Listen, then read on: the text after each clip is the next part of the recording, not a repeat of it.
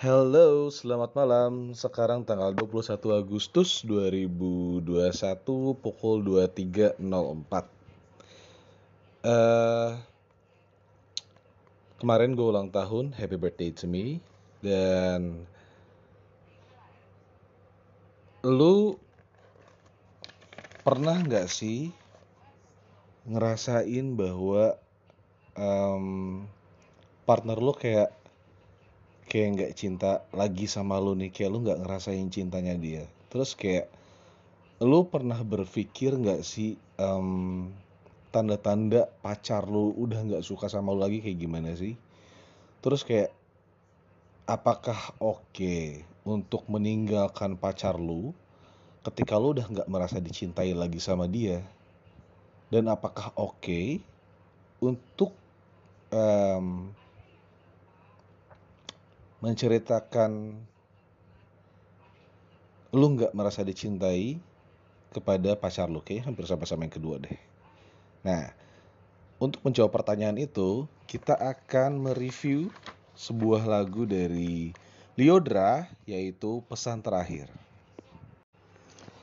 Dalam membuat podcast biasanya dan sekarang ini gue uh, membuat researchnya dulu, jadi gue tulis dulu di buku gitu ya, agar membuat podcast gue ini lebih tertata rapi dan ngomongnya tuh nggak ngelor ngidul karena banyak banget listener yang nggak suka kalau misalnya orang cuma asal ceplas-ceplos tanpa ada tulisan. Bahkan gue lupa dari Mas Segragrio, Segragrio, Segragrio kalau nggak salah di uh, yang punya uh, podcast 30, 30 Days of Lunch, even kayak podcaster yang sudah ternama aja masih pakai catatan uh, untuk apa ya namanya kayak ngomong di podcastnya gitu. Jadi kayak nggak boleh namanya asal ngomong.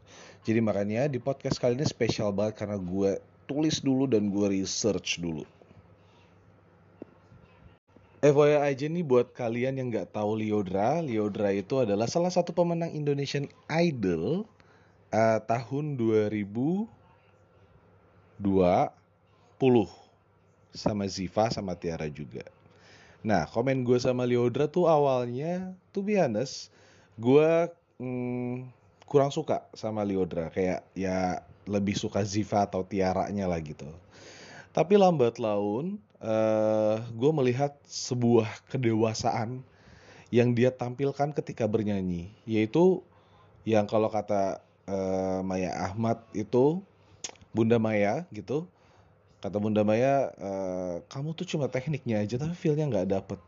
Sekarang dia nyanyi dengan feel. Bahkan kalau misalnya kalian uji gue tentang lagunya, lagu yang dia punya, uh, ada beberapa yang gue hafal gitu karena gue emang saking sesuka itu sekarang sama Liudra. Nah, ketika gue mendengar si lagu pesan terakhir, awalnya gue denger itu di TikTok kayak gitu kan ref refnya kan kayak genggam tanganku sayang dekat denganku peluk diriku kayak gitu dan dipakai video yang sedih-sedih gitu kan akhirnya gue browsing browsing gitu Nah, dapatlah si lagunya. Terus gue dengerin, gue dengerin, setiap gue dengerin lagu itu, entah kenapa gue selalu pengen nangis gitu. Jenny, berarti kan di sini ada sebuah kejeniusan yang tercipta nggak hanya dari si penyanyi tapi dari penciptanya. Terus gua gua research dong siapa sih penciptanya. Nah ternyata penciptanya itu adalah Mario Gerardus Clau atau Mario G Clau ya, biasa disingkatnya kayak gitu. Dia lahir tahun uh, 21 Mei 98. Dan ternyata Mario ini juara The Voice Indonesia. Kayak gitu dan dia berasal dari Maumere, ibu kota Kabupaten Sika di NTT. Nah ini gue sambil nyari tahu sih eh, Maumere itu di mana. Jadi gue buka Google Map kayak gitu kan. Jadi kayak gue bisa memvisualisasikannya gitu. Jadi kayak gue langsung bermimpi bahwa apa uh, someday gue ke mau merek gitu. Itu itu yang yang gue pengen pengen tahu banget gitu ya. Nah terus juga gue ngelihat si Mario ini uh, oh ya bahkan dia di The Voice itu dulu jadi jadi tim Agnes karena si Agnes mau aja yang pencet botolnya. Tapi uh, ketika di battle di battleground itu Agnes sayang nggak milih uh, Mario tapi Mario di steal sama kakak Sleng gitu loh. Tapi di sini komen yang paling gue seneng di YouTube adalah bahwa Agnes bisa melihat talent yang berpotensi gitu. Dan walaupun Agnes tidak memilih dia ketika di battleground di battle round ya kalau nggak salah bukan battleground tapi kakak Sleng bisa uh, stealnya. Nah itu yang harus gue appreciate between Agnes sama kakak Sleng kayak gitu. Dan gue sempat ngedengar lagu originalnya Mario sempat suka juga cuma belum gue teliti lebih jauh dan gue belum terlalu dengerin oke dari lagunya Liodre ini uh, gue memberikan tiga bagian inti dari lagunya. Pertama uh, Liodra atau lagunya bercerita ada part di mana dia mau ngasih tahu bahwa si cewek ini nggak ngerasain eh apa si cewek ngerasa pacarnya tuh udah nggak sayang lagi sama dia? Gitu. Lu tak lu paham kan kalau misalnya dibilang kayak lu udah nggak ngerasain sayangnya lagi nih? Jadi kayak misalnya misalnya biasanya dia kayak ngucapin selamat bagi setiap hari tiba-tiba uh, udah enggak gitu. Atau biasanya kayak dia tiba-tiba ngejemput lo depan rumah tapi udah enggak lagi kayak gitu. Dia biasanya ngasih hadiah sebulan sekali tapi sekarang udah enggak gitu. Pokoknya hal-hal yang lo langsung pikir kok lu beda sih? Nah. Terus juga ada part di mana uh, eh, si cewek ngomong bahwa ya udah gue menjauh aja ya karena gue udah nggak ngerasain rasa sayang lu lagi. Kayak gitu. Jadi uh, akhirnya kayak ya gue jauh aja ya. Gue pergi aja dari lu. Gitu. Terus part ketiga atau part terakhirnya itu kayak oke okay, kita pisah tapi ini bukan karena gue benci lu dan gue harap juga lu nggak benci gue tapi kalau misalnya lu um, kenapa-napa gitu ya gue ada buat lo jadi kayak you know perpisahan yang masih ada momen buat balik sih kayak gitu. Nah tapi uh, yang bikin gue nangis di lagu ini adalah gue ngambil di refnya. Refnya itu bisa dipakai buat kalau kita kehilangan orang yang meninggal dunia gitu. Atau kita mungkin um, kayak mungkin karena sakit karena apa gitu. Karena di sini ada kata-kata bahwa genggam tanganku sayang dekat tanganku peluk diriku. Gitu jadi kayak um, berdiri tegak di depan aku. Cium keningku untuk yang terakhir. Jadi kayak lagu yang mungkin hari ini hari esok atau nanti gitu. Jadi kayak um, misalnya gue yang berbaring di tempat tidur gitu ya. Terus kayak genggam tangan gue dong gitu. Dekat denganku terus kayak peluk gue gitu. Terus kayak cium kening gue dong gitu. Karena gue bakal pergi selamanya. Gitu. Ku kan menghilang jauh darimu tak terlihat sehelai rambut pun. Kayak gitu. Itu kan kayak deep banget liriknya. Itu yang gue suka sampai pada akhirnya gue berpikir oh uh, lagu ini tuh bagus banget gitu. Bahkan jarang banget ya yang namanya gue kalau misalnya nyanyi itu kayak sambil menghayati gitu sambil kayak feel it walaupun sebenarnya gue nggak merasakan uh, gue nggak pernah punya pengalaman pernah tapi gue kayak nggak relatein itu ke hidup gue tapi ketika gue ngerelatein ini kayak gue bikin seolah-olah gue berpisah dan itu bisa deep banget gitu. Berarti kan di sini ada kayak daya magis tersendiri di dalam lagu ini. Nah dari lagu ini uh, eh, gue melihat bahwa di sini tuh si cewek kayak udah merasa gelisah gundah gulana gitu loh karena dia sudah tidak merasakan cinta dari pas pacarnya gitu dari apa yang biasanya dilakukan oleh si pacar gitu kan. Nah, makanya di sini gue membagi ke kayaknya ini antara tiga pertanyaan atau dua pertanyaan. Gitu yang pertama, apa sih tanda dari si pacar lo udah nggak mencintai lo lagi? dan apakah oke okay untuk meninggalkan uh, pacar lu ketika lu sudah tidak merasakan uh, cintanya lagi? Dan apakah oke okay untuk menceritakan atau ngomong nih sama pacar lu kalau lu udah nggak ngerasa dicintain? Gitu gue membagi ke dalam tiga pertanyaan. Pertanyaan pertama gitu ya. Apa sih ciri-ciri pacar lu itu nggak cinta lagi sama lu? Kayak gitu. Nah setelah gua browsing browsing gitu ya susah juga sih nyarinya gitu kayak ya kayak gini gini gitu. Nah dari hasil browsing gua uh, tips atau nasihat yang paling utama itu adalah love yourself first gitu karena dengan lu lu mencintai diri lu sendiri lu akan bisa mencintai orang lain rawat diri lu sendiri dulu tahuin tentang diri sendiri lu dulu. Jangan sampai emotional dependency lu atau ketergantungan tentang emosional lu itu bergantung sama orang. Gitu. Makanya um, kenapa gue itu dulu berpikir bahwa kalau misalnya nanti gue punya pacar, gue bakal bahagia, gue bakal nggak ngerasa sepi. Karena um, penyakit gue ya gue kayak ngerasa sepi aja gitu.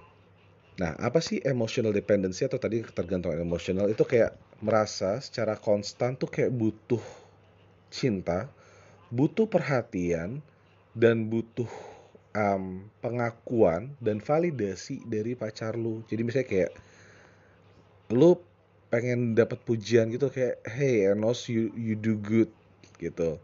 Enos lu um, cakep banget hari ini.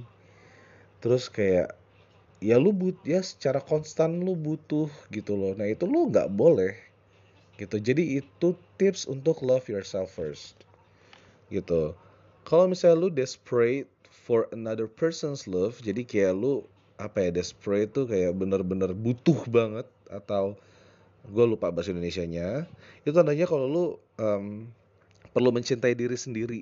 Nah gitu tuh. Jadi kalau misalnya lu kayak udah tergantung sama orang gitu ya ya berarti lu salah gitu loh.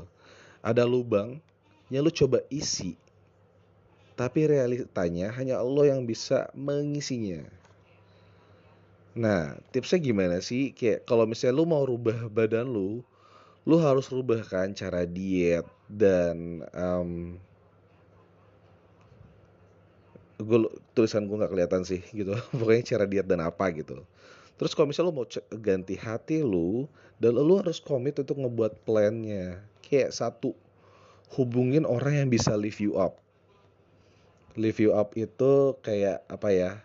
Im, um, improve your energy atau membangkitkan uh, semangat kembali gitu.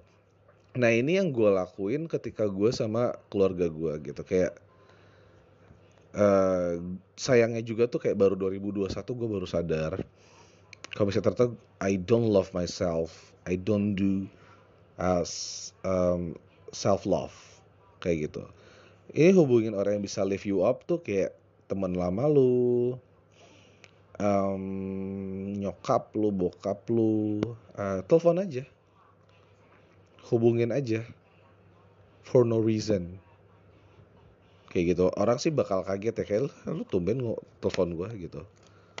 Tapi kayak tadi kan gue udah lama banget gak ketemu teman gue tuh namanya si Bale gitu kan.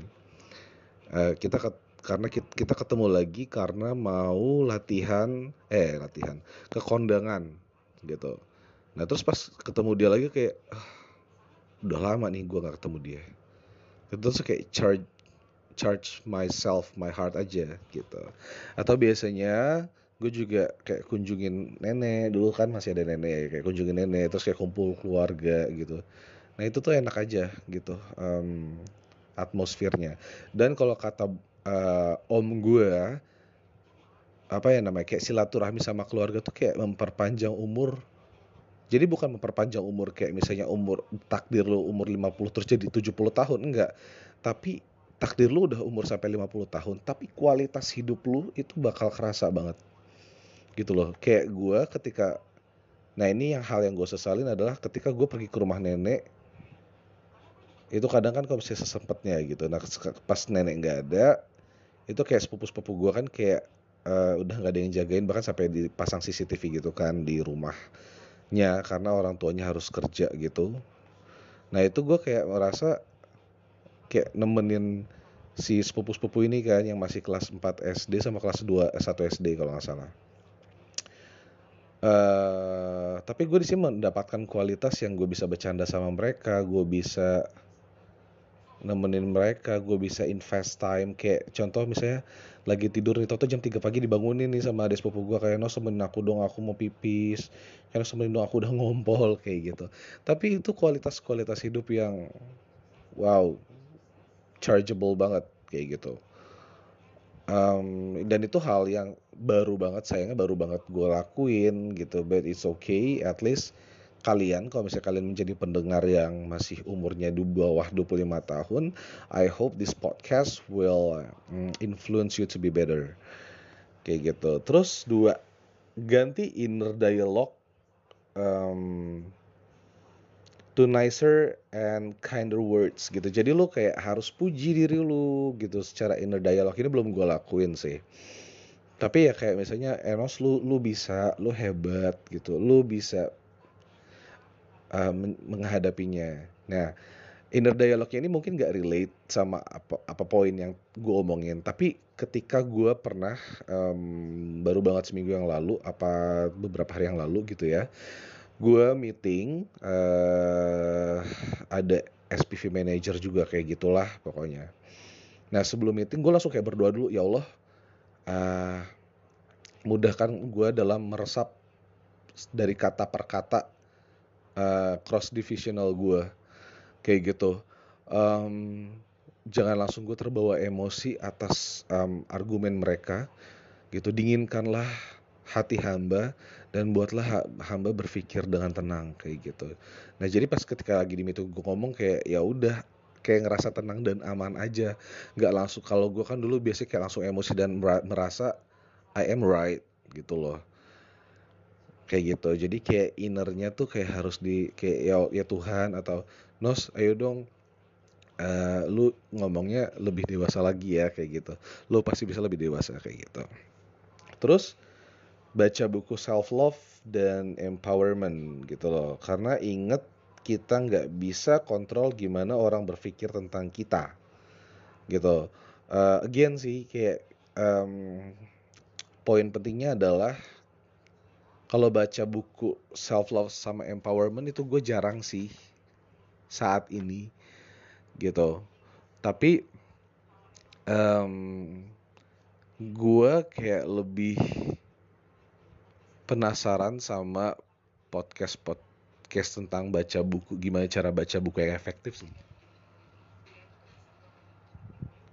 Tapi um, nyambung sih emang nggak nyambung. Cuma kayak uh, lagi nggak pengen baca buku self love tapi jadi penasaran juga sih model self love kayak apa nanti kita bahas di podcast berikutnya plus lagu apa yang akan kita bahas Nah, ini pokoknya ada poin penting bahwa ingat kita nggak bisa kontrol gimana orang berpikir, berpikir tentang kita gitu. Jadi ya udah sih kalau misalnya dia mau mikir kita kayak gimana ya udah gitu. Yang penting kita self love dan don't do harm to yourself kayak gitu. Jadi untuk pertanyaan bagi, apa sih ciri-ciri um, pacar lu nggak cinta lagi sama lu? ya ciri-cirinya tadi ya kayak nggak seperti biasanya. Kayak gitu. Tapi daripada mikirin kok dia nggak cinta gue seperti biasanya sih? gitu. Jawabannya adalah ya banyak faktor. Makanya kenapa lu harus terbiasa dengan uh, self love atau cinta dengan diri sendiri dengan tips-tips yang tadi diberikan lalu pertanyaan kedua oke nggak sih untuk ngomong ke pacar lu bahwa lu nggak ngerasa dicintain? Jawabannya itu nggak oke. Kalau mau, lu kayak ngomong gitu, kayak I'm feeling a little disconnected and I'd like to change that. Jadi kayak gue udah mulai ngerasa kayak hmm, kalau disconnected itu kan kayak ngerasa nggak terhubung ya. Cuma gue kayak lagi memilih bahasa Indonesia yang enak terdengar. Kayak gue ngerasa kita agak kayak jauh gitu ya. Gue pengen ngerubah itu deh. Jadi bukan ngomong gue ngerasa nggak dicintain sama lo lo kalau nggak dengar kata kayak gitu juga kesel dong. Ih anjir lo ya nggak nggak cintain lo kayak gimana maksudnya. Gue masih uh, spend time buat teleponan sama lu. Gue masih curi-curi waktu buat whatsappan sama lu. Maksud lu apa? Kayak gitu. Nanti malah uh, ada pertengkaran di situ. Nah lanjut ya. Kayak tadi kan gue ngerasa agak jauh nih sama lu gitu. Gue pengen ada sedikit perubahan boleh nggak? Terus lu ngomong kayak uh, boleh nggak? Gitu. Would you be okay? Um, kalau misalnya kita omongin ini kayak gitu. Kalau misalnya pacar lu setuju uh, lu follow up lagi. Kayak misalnya kayak ngomong gue inget nih kita biasanya ngobrol dulu sebelum tidur. Biasanya kan berarti. Um, atau biasanya kita cuddle dulu gitu dan dan lu ngomong kayak biasanya kita uh, teleponan dulu ngobrol dulu gitu atau biasanya kita kadel dulu gitu dan gua kangen. Jadi ngomong yang nggak biasanya apa terus biasanya gimana yuk kita lakuin. Sesimpel itu nggak perlu dibikin ribet please ya jadi kayak misalnya kayaknya ini berlakuan antara apa mau cewek ke cowok atau cowok ke cewek sih. Kayak gitu misal jadi kayak lu biasanya ngucapin selamat pagi nih ke gue um, gue kangen deh diucapin selamat pagi sama lu. Tapi ingat ketika dia tiba-tiba lupa nggak ngucapin selamat pagi gitu ya ya nggak usah terlalu apa ya kayak lu ngerasa kalau dia ngucapin selamat pagi setiap hari uh, lu kayak dapat attention dia dapat love dia. Nah, pada akhirnya itu kan kayak ada sesuatu kekosongan di dalam diri lu uh, yang lu uh, pengen isi tapi isinya from your partner jadinya emotional dependency yang tadi di pertanyaan pertama secara konstan butuh perhatian nggak diucapin selamat pagi aja ngambek kayak gitu ya ngerti ya gitu. Yuk lanjut ke pertanyaan terakhir. Oke nggak nih ninggalin pacar lu walaupun lu nggak ngerasain cintanya lagi? Nah, si Liodra kan di lagu ini uh, pokoknya dia tuh kayak ngambek gitu deh. kayak di lirik pertama, lagu pertama. Telah ku coba terus bertahan ini gue sengaja nyanyi nih supaya siapa tahu ada produser yang denger juga. Tentang cinta yang ku rasa. Nah, telah ku coba terus bertahan. Nah, gue mencoba nih terus bertahan nih karena gue nggak ngerasain cinta lu lagi nih. Tentang cinta yang gue rasain. Dia coba untuk validate apa yang dia rasain tentang cinta yang dia rasain ke pacarnya. Ku mencinta kau tak cinta. Tuh, gue cinta lu tapi lu nggak cinta gue. Itu kan cuma kayak perasaan dia nggak ngedapetin cintanya lagi berarti udah ada ketergantungan di sini tak sanggupku terus bertahan pada akhirnya dia nggak sanggup untuk bertahan karena dia tidak mendapatkan cinta dari pacarnya bayangin padahal sebenarnya if you do self love atau if you understand about self love belum tentu itu datangnya dari dia dari pacar lu tapi ternyata masalahnya itu ada di diri lu sendiri. Lanjut ya. Sadarku tak berhak untuk terus memaksamu. Nah, di sini ada kata-kata yang sadarku tak berhak untuk terus memaksamu.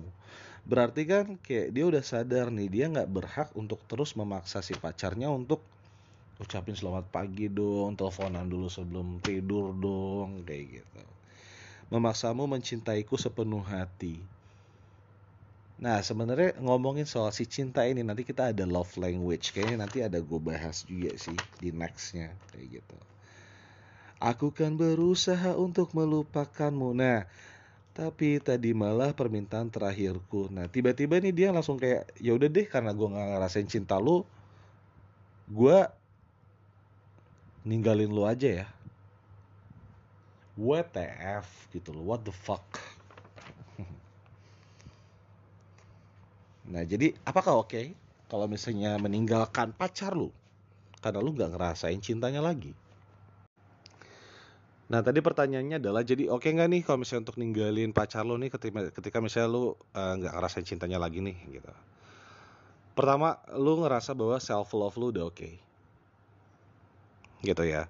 Berarti langkah selanjutnya adalah berarti kan bener nih ada yang nggak beres aja nih sama si pacar lu nih. Jadi jangan positif thinking mulu nih. Kalau masih ini semua salah lu, kan bisa jadi memang ya memang bukan salah dua-duanya sih, tapi memang udah nggak ada koneksi atau udah nggak satu visi. Gitu. Jadi gimana sih cara mengenali bahwa adanya ketidak satu visian lagi?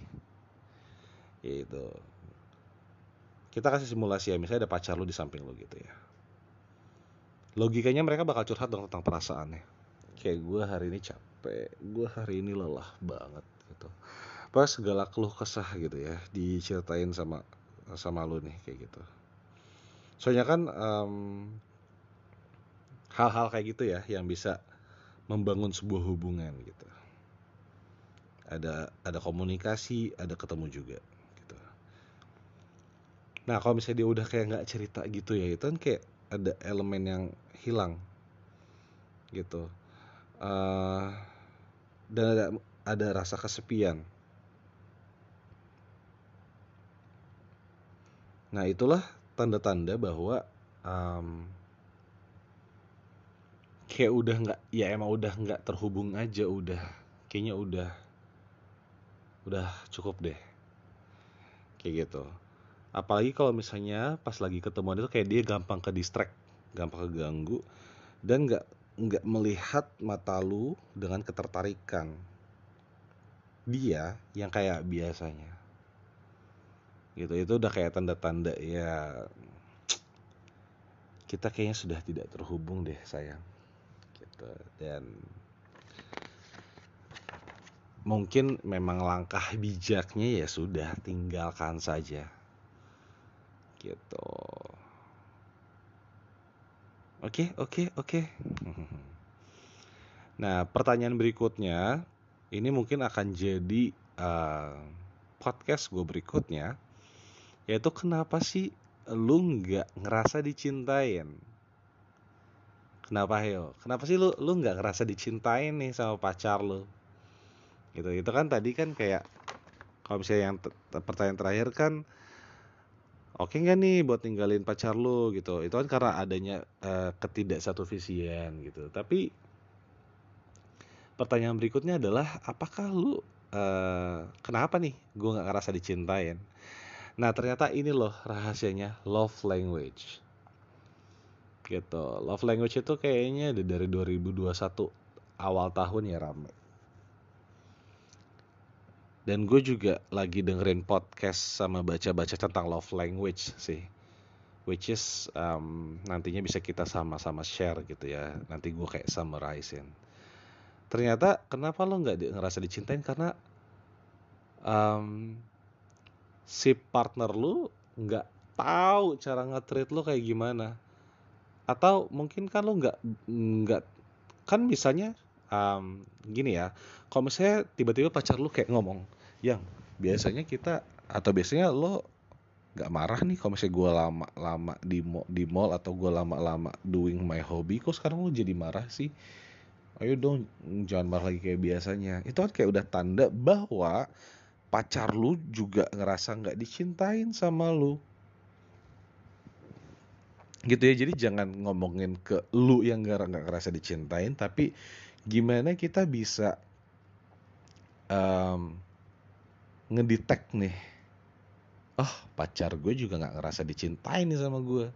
Nah dengan si love language tadi akhirnya lu tahu gimana nge-treat pacar lu dan pacar lu nge-treat lu nah makin makin seru kan nih per, per, apa pembahasannya.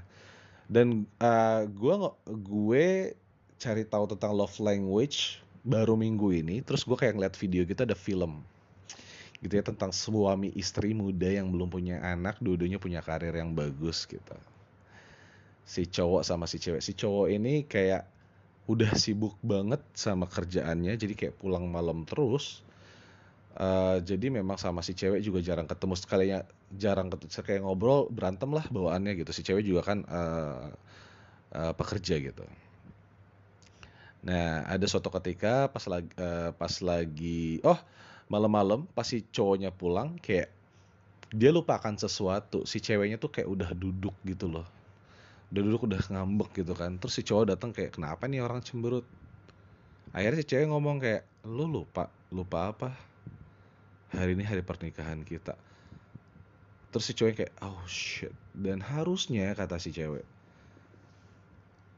kita udah kalau nggak salah staycation si staycation di hotel ini yang terus si jawab tapi nggak bisa yang aku ada meeting well kamu kan bisa izin well ini meeting yang penting wah rame segala macam dan at the end of the day uh, si cowok ini uh, pada akhirnya kayak ini ada promosi juga sih ada dari Intex gitu pokoknya kayak bikin kolam berenang portable gitu yang akhirnya kasih surprise ke si ceweknya gitu ya bikinin uh, kolam berenang portable di belakang rumahnya dan ceweknya happy gitu. Tapi ceweknya lagi seru banget berenang nih karena kan si ceweknya itu love language-nya adalah receiving gift atau mendapatkan hadiah gitu nah tapi si cowok ini ngelihat si cewek ada yang telepon yaitu dari mantannya. Gitu kesel lah dia. Itu apalagi ketika diangkat sama si cewek si mantannya ini adalah bosnya si cewek. Nah si mantannya kan ada bosnya dia yang sekarang gitu akhirnya harus ketem uh, harus ketemuan juga dan si cowok marah gitu kesel gitu. Tapi ya si cewek ya tetap kayak pergi ketemu sama bosnya.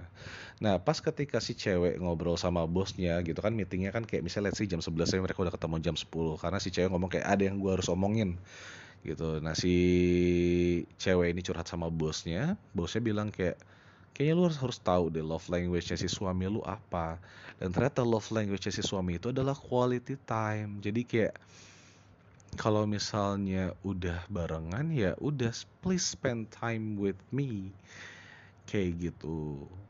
Uh, dan pada akhirnya mereka kayak um, di suatu malam mereka saling cerita bahwa oh love language lo ini ya oh love language lo ini ya gitu. Dan ya sudah kalau misalnya memang tipikalnya seperti itu uh, kalian bisa menjalankannya dengan mudah gitu. Apa sih yang harusnya gue lakuin buat pasangan gue gitu? Dan love language itu kan ada persentase persentasenya ya. Jadi kayak nggak harus quality time setiap saat tapi kayak quality time-nya itu berapa persen dan berapa semendominasinya sih? Kayak gitu. Nah mungkin kita akan ngomongin love language lebih lanjut di podcast berikutnya.